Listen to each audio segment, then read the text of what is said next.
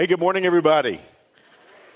We're in a series right now called Stand Up, and these three weekends of this series are getting us ready for a very special day. Two weeks from today, unlike our normal four services that we have on a weekend at New Spring, we will only have one service, and it won't be on this campus. It will be at the Hartman Arena. So that is two weeks from today at 10 o'clock. And the reason why we're moving to that venue is that's the only way we can have everybody in one room thousands of us will gather to see hundreds of us go public with our faith in something called believer's baptism.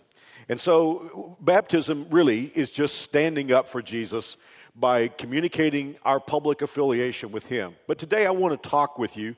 Um, in maybe a different kind of sermon than I normally bring, I want to talk with you about what baptism is all about because somebody could well ask the question with all the wonderful things we have going on at New Spring, why would we take one of our 52 weekends, go to a different campus, have one huge service, and pretty much for the purpose of baptism?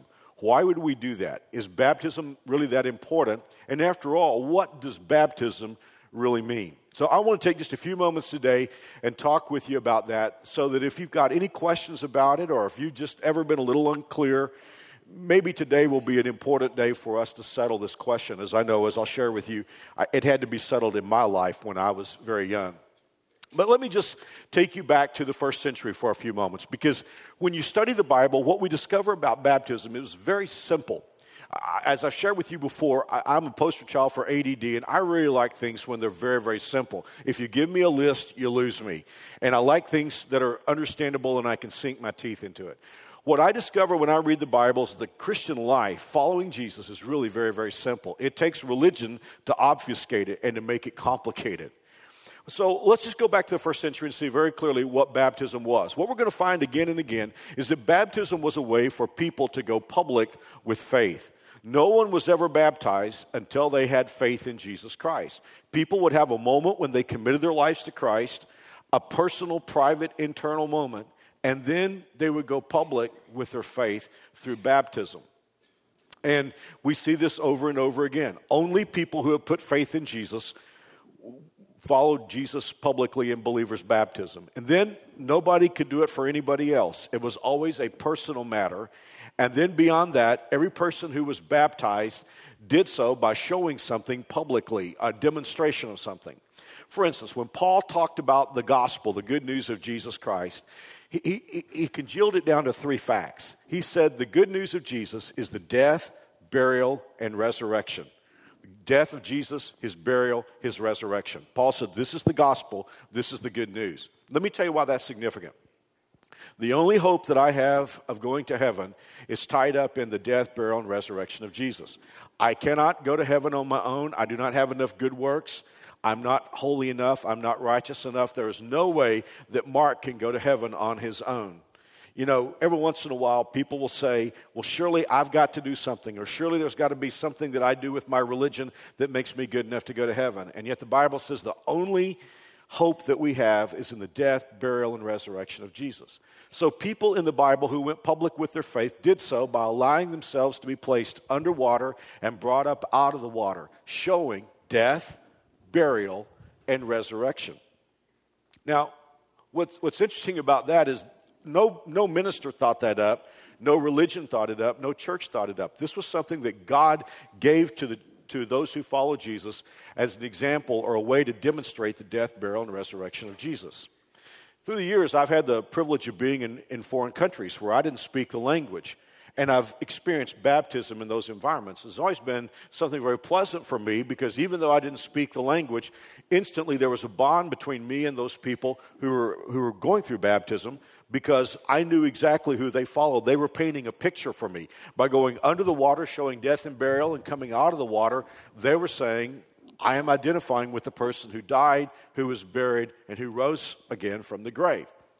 Now, one thing that we see really clearly in the Bible is that baptism is not what saves you, it is a picture of what saves you. In fact, the best illustration I can give you would be a wedding ring. Now, this ring that I have on, on, on my left hand, Mary Alice put it on my hand on June, last night I had to think about it for a moment, June 11, 1977. And, and in, a, in a chapel, you know, in, a, in our college chapel in Arlington, Texas, you know, I, Mary Alice and I stood before my dad, and he asked us if we would vow to love each other. And there came a moment when Mary Alice put this ring on my finger. Now, let me ask you a question Would it be possible for me to be married without this ring? This means yes. Yes, of course. The ring didn't make me married. I mean, I've married couples before in my 33 years of pastoring. I've married couples who were so poor they couldn't afford rings. Could they get married? Absolutely. You know, they wanted to be married. They got a license from the state of Texas, state of Kansas. And because of that, I was able to perform the ceremony. And they didn't have rings, but they still got married. Now, the thing about that, it is true that you can be married without a ring, but of those of us who are married, 99 and 9 tenths percent of us wear wedding rings because it is an understood symbol. It becomes a tangible, visible, external symbol of a change that has occurred in our lives. And I wear this ring proudly because Mary Alice put it on my finger. It is my wedding ring. It did not make me married. I could be married without it, but I am proud of her and proud of my relationship to her, and I wear this as a symbol. Baptism is very much like that. Baptism does not save you. We know that for many reasons, because for one thing, there are myriad verses in the Bible that tell us how to, how to be saved, how to be born again, how to have a relationship with Jesus. And almost all those verses don't even mention baptism. Romans 10 9. If you will believe in your heart and confess with your mouth, Jesus, God raised Jesus from the dead, you will be saved. No mention of baptism. Romans 10 13. Whoever calls on the name of the Lord will be saved. I didn't hear, I didn't hear baptism in there, did you? John 3:16, whoever believes will not perish but have everlasting life. No mention of baptism. John 5:24, he that hears my word, Jesus said, believes on him who sent me, has everlasting life, will not come into condemnation, but's already passed from death to life.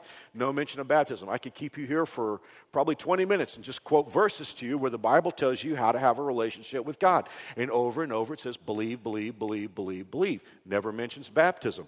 When Jesus was hanging on a cross, there was a thief beside him. There was a man who had committed insurrection, maybe had even committed murder in the process of insurrection. And he was dying a death that by his own admission he deserved to die. But the light switch came on for him while he was hanging on the cross, and he looked over at Jesus and he said, Would you remember me when you come in your kingdom?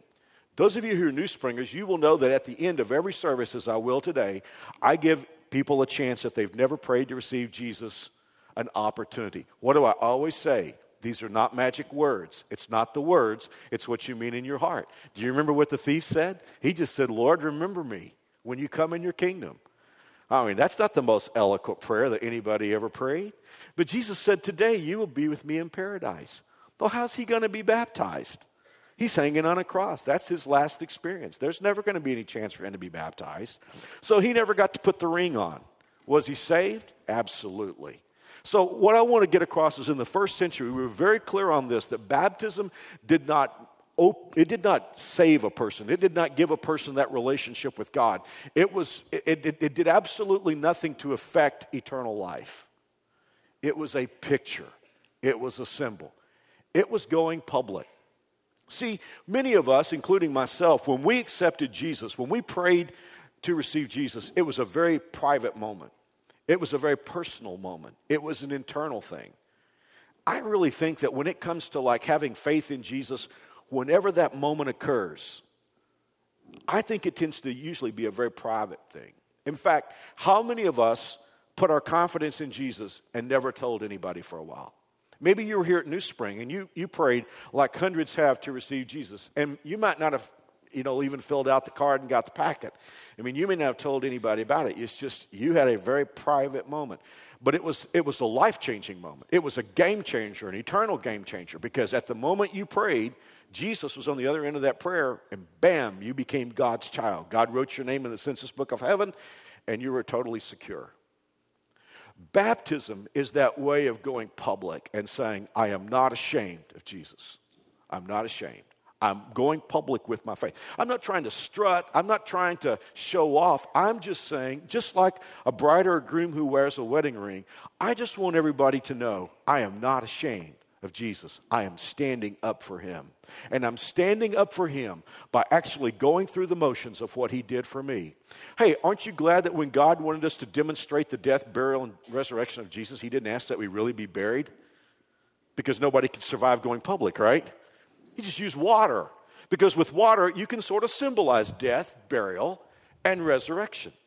So that's what happened in the first century. Only people who had put confidence in Jesus went public with their faith because, after all, you can't give testimony to something that hasn't happened yet. One of my closest friends, a New Springer, was in our service last service, one of the finest judges this area has ever known. And he and I have talked about that many times. No one could go into his courtroom when he was sitting on the bench and say, Well, I think something is going to happen, or this or that will be happening in the future, because you can't give testimony that something hasn't happened yet. You can only testify to something that's happened. So the people who gave testimony to their faith, first of all, had that faith, and then they went public. They understood that it did not save them, but it was a way for them to demonstrate the good news, the death, burial, resurrection of Jesus. You guys know I always say I hate religion, and I have to put quotation marks around that so that you won't take me in the wrong way. When I think about religion, religion to me, systematized, man made religion, is man's flailing attempt to connect with God. It's man's attempt to look to heaven and say, God, you should accept me because I have jumped through these hoops or I've learned the system. When I look at the Bible, it is not human beings trying to connect with God, it is God desperately wanting to connect with you. That's the story of the Bible. If you were here last weekend, I said the problem with religion is religion is a way of life that promises a way to God. In other words, if you learn these facts, if you get if you become part of the system, if you join this church, if you give this money, if you jump through these hoops, if you get your lifestyle at such a level that you're doing everything that you're supposed to be doing, that will open up a, a way to God. Well, that's not possible. Man, I can't even be good for 30 minutes if goodness means perfection. Can you? Can you do everything you're supposed to do and not do anything wrong? for a whole day? I mean, I'll give you a day. I couldn't do it for 30 minutes. Well, let's, be, let's get real. If perfection is the only way to get to God, and the Bible's very clear that it is, who among us can do that on our own? So it's it, God says no. It's not a way of life that leads to a way to God. It's a way to God that leads to a way of life. Jesus became our way to God. That's why he said in John 14, 6, we saw last week, Jesus said, I am the way.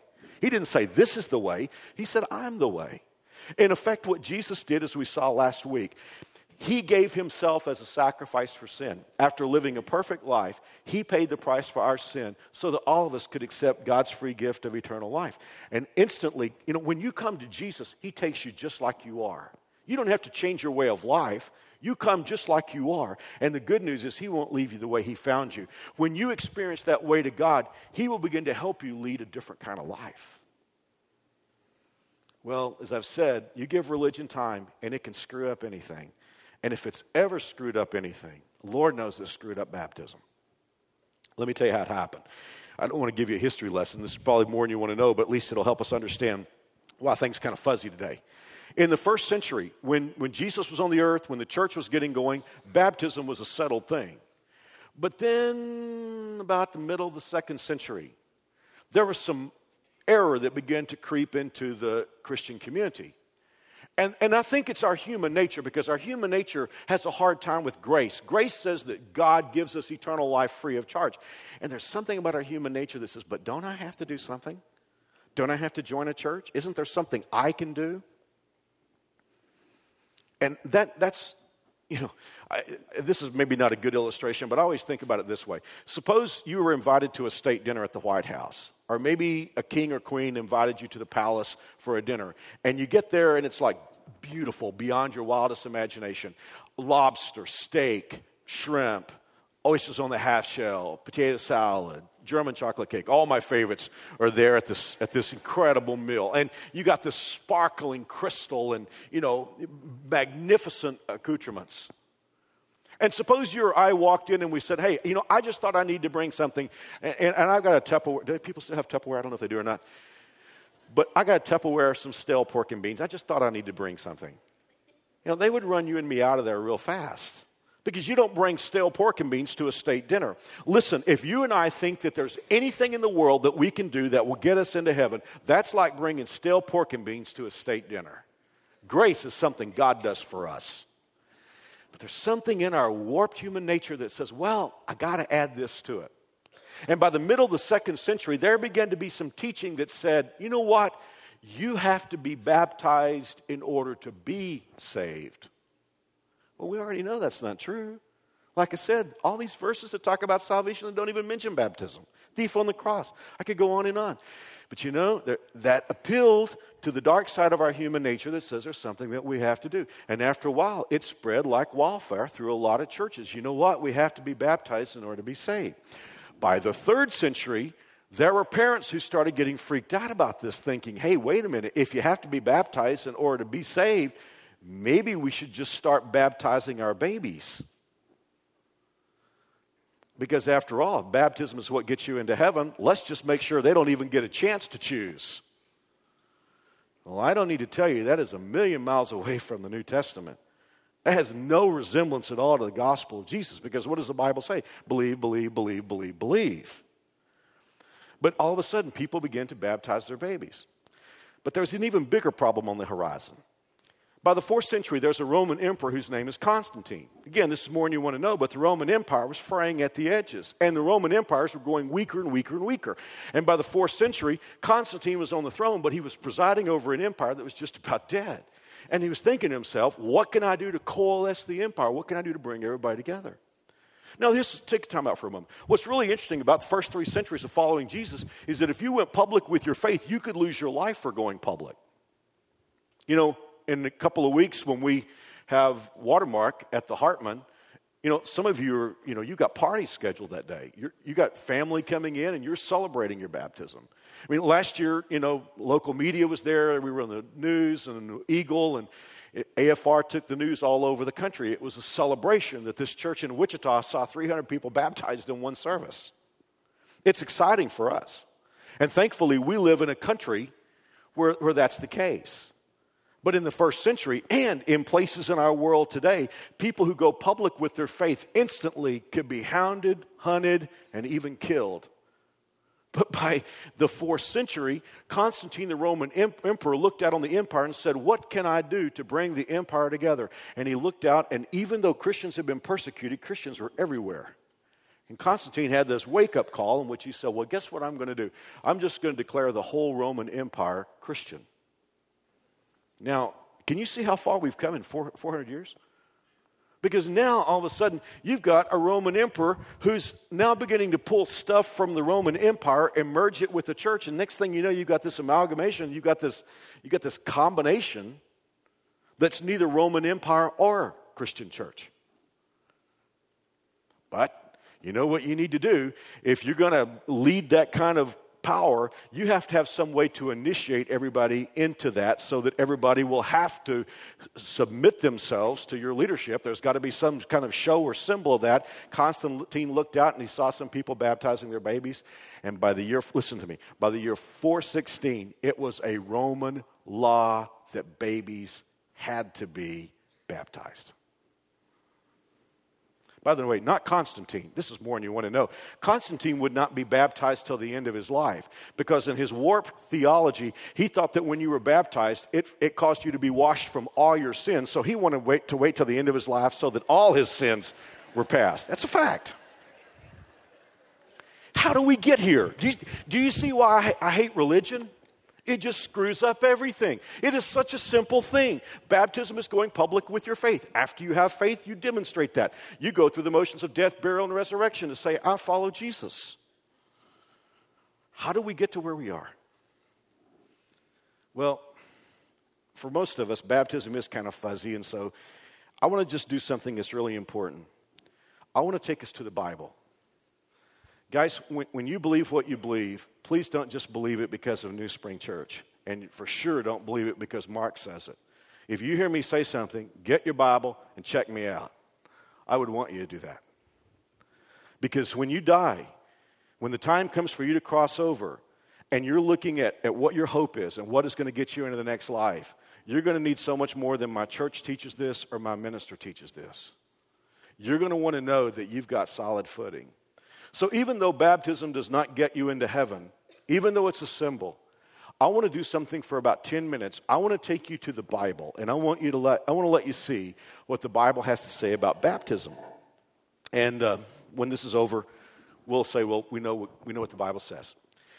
The reason I want to take you to this first scripture is that some people could say, and this would be my personality, because I'm the kind of person that likes to stay away from controversy.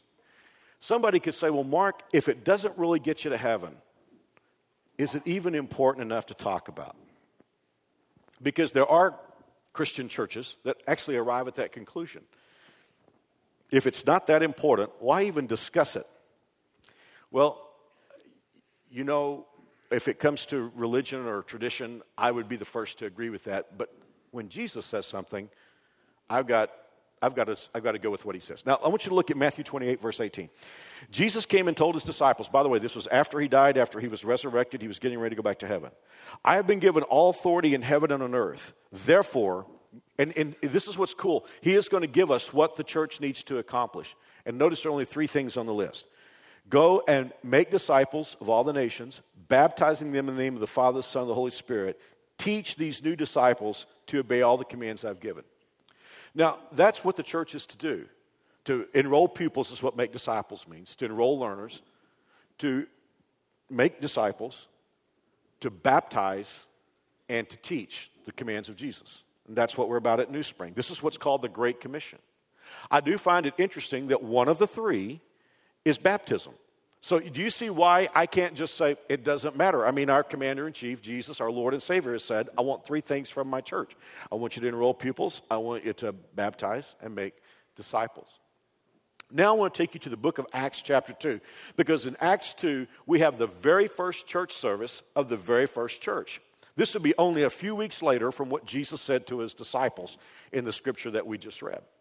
Again, let me go through this quickly, and, and, and I'm probably going to raise some questions here. If I do, I'm sorry, I'll try to tackle them another weekend.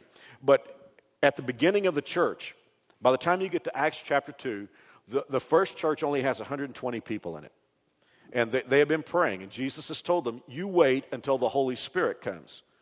The Holy Spirit is the third person of the Trinity, of the Godhead. God is one God, but three persons there's Father, Son, and Spirit. Jesus said to his disciples before he left, I want you to wait here. And, and he said, The thing is, it's better for me that I go away. They had a hard time accepting that. He said, It's better for you that I go away because I'm going to send the Holy Spirit. Now, when Jesus was on the earth, he was God and human at the same time, which means he relegated himself to the constraints of a human body. The great thing about the Holy Spirit is that he can be in all places at one time. He is spirit which means as soon as the service is over, I've got to go to Texas. It means he can go with me, but he can go home with you. He can be with our brothers and sisters in China. He can be with our brothers and sisters in Africa right now at this moment. And that's why Jesus said to the disciples, It's advantageous for you that I go away because I'm going to send the Holy Spirit. So, these 120, they're waiting for the Holy Spirit to come. Jesus has left, he's gone to heaven. They're praying, they're waiting. You may have heard the term Pentecost, and for some of us it freaks us out, but really, Pentecost was just a Jewish feast. And the reason why, it's very practical, the very reason why God chose Pentecost was people, people groups came from all over the world. People came from every nation to be in Jerusalem for Pentecost. What does God want to do? Through Jesus, He wants to get the good news out to all peoples of all nations. So, what better day? People are there from all nationalities. Only problem, they speak a lot of different languages. Jesus' communicators, they're fishermen. Peter, James, and John. They're, they're, they're ordinary blue collar guys. And they don't know a lot of languages. So, what is the first thing that God does when He sends the Holy Spirit? He basically reverses what happened at the Tower of Babel in Genesis 11. Because if you read what happened at the Tower of Babel, everybody spoke one language. The culture wanted to flip God off and build this culture that was anti God and completely secular. And God said, Well, I'll just fix this. And He confused their languages. The next thing you know, they couldn't understand each other. You know, one would say, Hand me a brick, and the other would have no idea what He said. And that's when God gave many languages. Well, God just reversed that on the day of Pentecost because Peter got up to speak, and suddenly all these people, through the power of the Holy Spirit, all these people were able to understand their own languages. I don't think Peter intended to give a sermon. I don't even think he knew what it meant to preach. It's just that with all this going on, there was a lot of question about what's going on. Why, why are we all hearing this in our own language? And Peter stood up to explain, and when he stood up to explain, he preached the first sermon in the first church. And basically, here was his sermon. You know, God promised that he would send us away and a person, and that person has come, and guess what you did? You killed him, you hung him on a tree. But there's good news.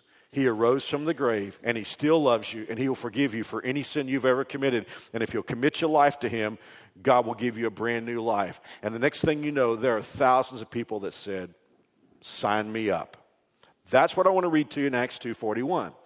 Those who believe what Peter said were baptized and added to that to the church that day about 3,000.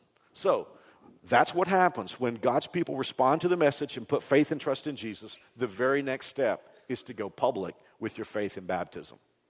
Now, a few moments ago, I said to you that baptism was a picture of the death, burial, and resurrection of Jesus. There are a lot of places in the Bible that I could go to to show you this, but I've picked Romans 6 4, and I want you to look at it with me, please, because this is really special. In Romans 6 4, the Bible says, We were therefore buried with him through baptism into death, in order that just as Christ was raised from the dead through the glory of the Father, we too may live a new life. Now, what did Paul say was the gospel? Death, burial, resurrection of Jesus. Look at it again. We were therefore buried with him through baptism into death, in order that just as Christ was raised from the dead through the glory of the Father, we too may live a new life. So, what happens when a person is baptized? They're lowered below the water, showing death and burial and resurrection. And what that person is saying when he or she is baptized is, I understand. All my hope, all my confidence is not in a church, it's not in a person, it's not, uh, excuse me, it's not in a system, it is in a person, and that person is Jesus Christ.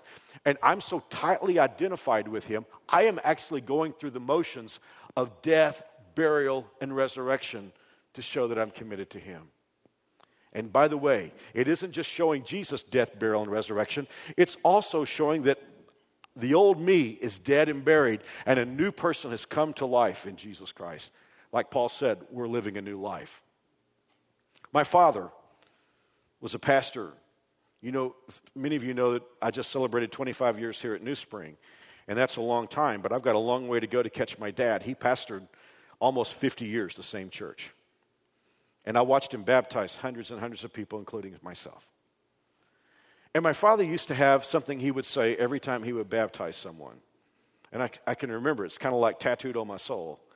He would say, I baptize you in the name of the Father, the Son, and the Holy Spirit, buried in his likeness, raised to walk in newness of life. As a real little kid, I kept wondering who Eunice was because I could, didn't, we didn't have any women in our church named Eunice. But, but as I got older, I knew what he was saying. He was saying, Look, when you're baptized and you're, you're brought up out of the water, it is as if to say, I am living a new life. I'm a new person. Which, by the way, is interesting because thousands of us will watch those who are baptized. We're not just being spectators. Did you know in the first century that every time the church had a baptism, those who had already been baptized, it was a way of them enjoying and celebrating, and it was also a way of them recommitting to Jesus Christ? As they would watch their brothers and sisters go through baptism, it would be like, yeah, I believe that too. Yeah, I'm for Jesus too. Yeah, I'm standing up for him too. How cool is that? Well, let me give you one more, and this one is very personal with me. And could I just give you a little background before I get into this verse? Um, if baptism is a testimony of your faith after you put your confidence in Jesus Christ. I'm convinced that it's really important to have your baptism on the right side of your salvation. Because you know, what can you give testimony to if it hasn't happened yet? Here's my story. And forgive me for the personal reference, please. I've always been honest with you that faith comes hard for me. Spirituality comes hard for me. My mom and dad, the greatest people you ever saw in your life, they love God, very spiritual, people of great faith. Even as a child, I was envious of how easy faith came to them. My wife, Mary Alice, huge faith. For me, faith is a struggle. I'm a practical, no nonsense, bottom line, just give me the facts kind of person. I struggle with believing the invisible. When I was five, my parents wanted to talk to me about committing my life to Jesus. I remember I was playing with little plastic figurines in the living room of my house, and my mom and dad asked me to stop and asked me to listen to them, and I did. And I knew they were trying to talk to me for my good, and I tried to listen. But it just went really right over my head. And they asked me if I would like to pray to receive Jesus. And I think, to be honest with you, I was trying to please them and I wanted to get back to playing with my plastic figurines. And prayer seemed to be the key to getting there. And so I prayed the prayer. I mean, I wasn't faking. I mean, I, I sort of thought, well, if this is important, I'm going to do this. And, and I prayed the prayer. The next day, I was baptized in my church. But honestly, when I say I was baptized, let's, let's keep it real here. I went down dry and came up wet. That's what happened to Mark. Three years later, when I was eight years old, I was on the playground of my school on a Monday morning. The week, the Sunday before, my father had been preaching, and he said, if, if you will put your faith and confidence in Jesus Christ and ask Him to save you, He will forgive you of all your sins. And I mean, it penetrated and it got through to me, and I got it. And in the playground of Forest Hill School in Fort Worth, Texas, I've been over and to get a drink, and, and while I was getting a drink, I prayed to receive Christ. Now, like I said, I didn't pray out loud because, for one thing, I was getting a drink. That would have been quite a trick if I could have talked out loud while I was getting water. I mean, you would, have, you would have had no idea anything was going on in this kid's life. I looked like a normal kid on playground of a normal school, been over a water fountain, getting a drink, but at that very moment, I was making the most important decision in my life. I understood clearly that Jesus died for me. I believed. I asked him. But now I've got a problem on my hands. Because I'm the pastor's kid, and I'm in a small church, and everybody thinks Mark's already been baptized. And, and, honestly, I just didn't have the courage to say, I need to deal with this. And I'm ashamed to admit it, but it took me six years. I was 14 finally by the time that I, I made this decision. And let me just tell you why I made this decision. I had a lot of questions inside of me. If, if I've truly committed my life to Jesus and He's the most important person in my life, why is it that I'm struggling with dealing with my pride and going public with my faith? If He's really that important to me, is it really real? Did I really mean it? I mean, after all, by the time I'm 14, I can't remember too well what it meant to be eight. And I'm, I've got questions and nagging questions. And, and, and God never like screamed at me or yelled at me. Have you ever had just God just sort of lean on you? He's very heavy. I mean, I would be in a church service and God would say, We got a little matter for us to deal with here, don't we? And I'd say, ah, oh, I'll get around to that. But it was because in my case, it wasn't that I didn't know about baptism, it was rebellion, and it was my pride. And it was affecting my confidence and my assurance. I came across a verse, and this verse on baptism is so important. I want to do something I almost never do. I want to read to you out of the Amplified Translation. Now, the Amplified Translation is like eating shredded wheat to read, and I don't like shredded wheat, okay, just so you'll know that. The New Testament was written in Greek. And there's a lot of stuff, it is the most colorful language in, in the history of the world. A lot of stuff in Greek just can't come over into English. And so, what the Amplified does is it takes stuff from Hebrew and Greek, and, and if, if there's an inference of the language, it, it'll, it'll put it in parentheses. So, when we read this, you're going to see a lot of parentheses. But it's so important, you'll see exactly what the Bible has said about baptism in 1 Peter chapter 3, verse 21. This was the verse that helped me sort it out. Okay, verse 21. And baptism, which is a figure, that means like a picture. Baptism does not save you, it's a picture. Remember, it's just like, you know, I, rem- and the, I used to travel and speak a lot. And when I would travel, I would take a picture of Mary Alice with me. Well, there is a world of difference between having a picture of Mary Alice and actually having Mary Alice with me. And that's baptism is a figure, it's a picture. And baptism, which is a figure of their deliverance, does now also save you from inward questionings and fears not by the removing of the outward body filth or like bathing, but by providing you with the answer of a good and clear conscience, inward cleanness and peace before God, because you are demonstrating what you believe to be yours through the resurrection of Jesus Christ. I've said this multiple times this morning, but when you pray to receive Jesus, it tends to be a very personal, private moment. In fact, just like with me, nobody might even know that you made the biggest decision of your life.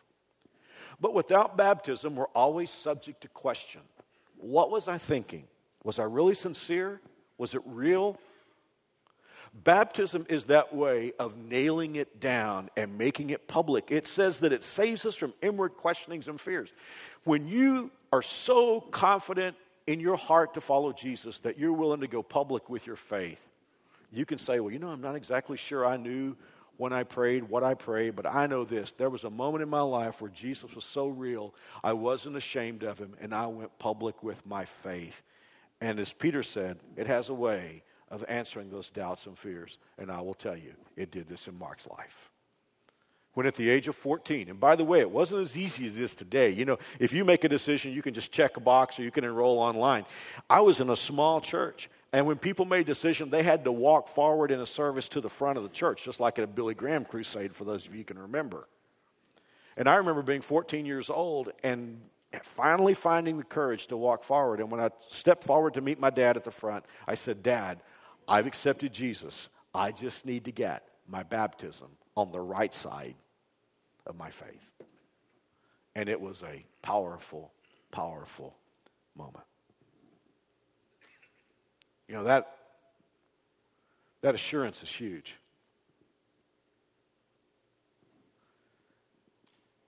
There's nothing more important than knowing for sure that you have a relationship with God. I've talked about baptism here today. As important as baptism is, it pales in significance to you knowing that you've invited Jesus Christ into your life. I guess it's on my mind today. Last night was a really tough time for my family when um, the late service was over, Mary Alice had gone to her car, and my car was out in the parking lot. And I was a little bit later getting out, and my son Stephen called me from the parking lot and told me that when Mary Alice got to the car, she opened up her, her phone. And it seems that her family in Texas had been trying to reach her all during the service because her dad had died suddenly during the six o'clock service.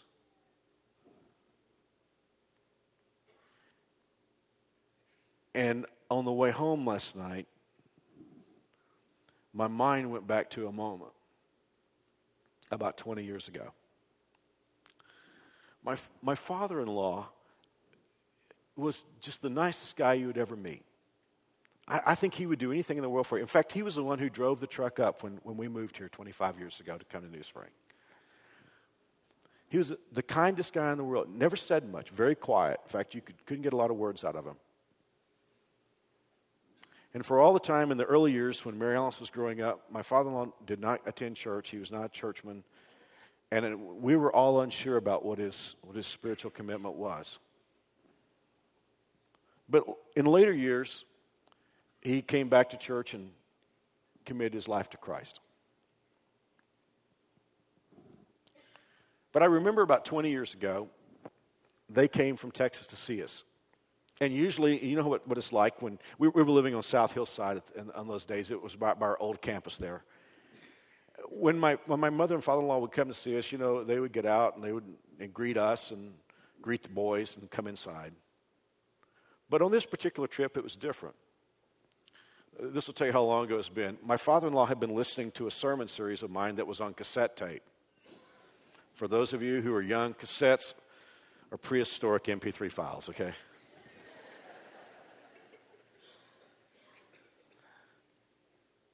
My father in law had been listening to a series. And they drove up, and my mother in law got out and greeted us all. And my father in law looked at me and said, Get in the truck. he, didn't, he, didn't, get out. He didn't say hello to Mary Alice and the boys. He just looked at me and said, Get in the truck. And we drove down to a McDonald's right by the church. And he sat across the table from me and said, I've been listening to your sermons. And he said, I want you to help me I want to know for sure that I'm going to heaven. And there at that McDonald's on South Hillside, I sat across from my father in law and I tell, told him what I tell you every week. And last night, when I got the word, my mind just went back to that moment 20 years ago. And because of that, I know where he is today. And when I step up to preach his funeral this week, I'm going to have complete confidence and assurance. How's it with you? Do you know for sure you have a relationship with God? Say, well, I had great parents. So did I. That won't get you out of Sedgwick County when you die. You say, I was, you know, I, I'm a member of a church. Hey, I love New Spring. For 25 years, I've been pastor. I think I would die for this church. But as much as I love New Spring Church, it won't get you into heaven. You say, I'm a good person. Let's not even go there.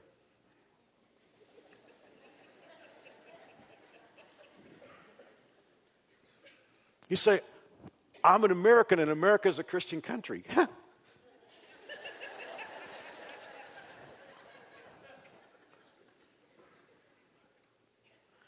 Paul said, I got good news for you. It's three things the death, burial, and resurrection of Jesus.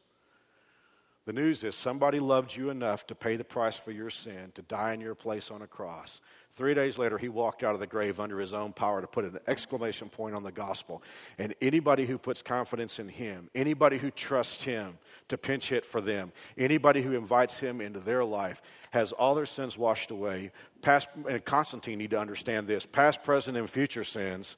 God writes your name in the census book of heaven, and nothing can ever take that relationship away from you.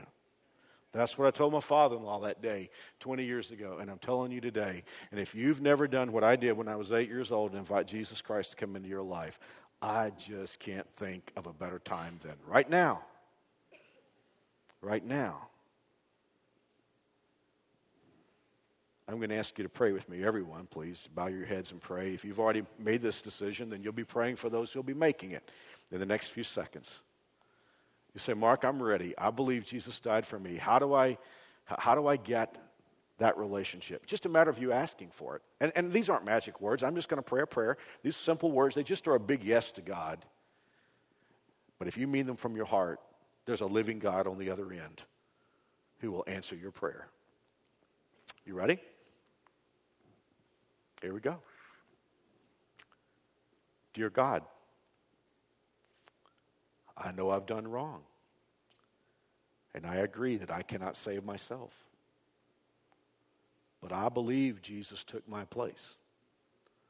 I believe he died for me. I believe his blood paid for my sin.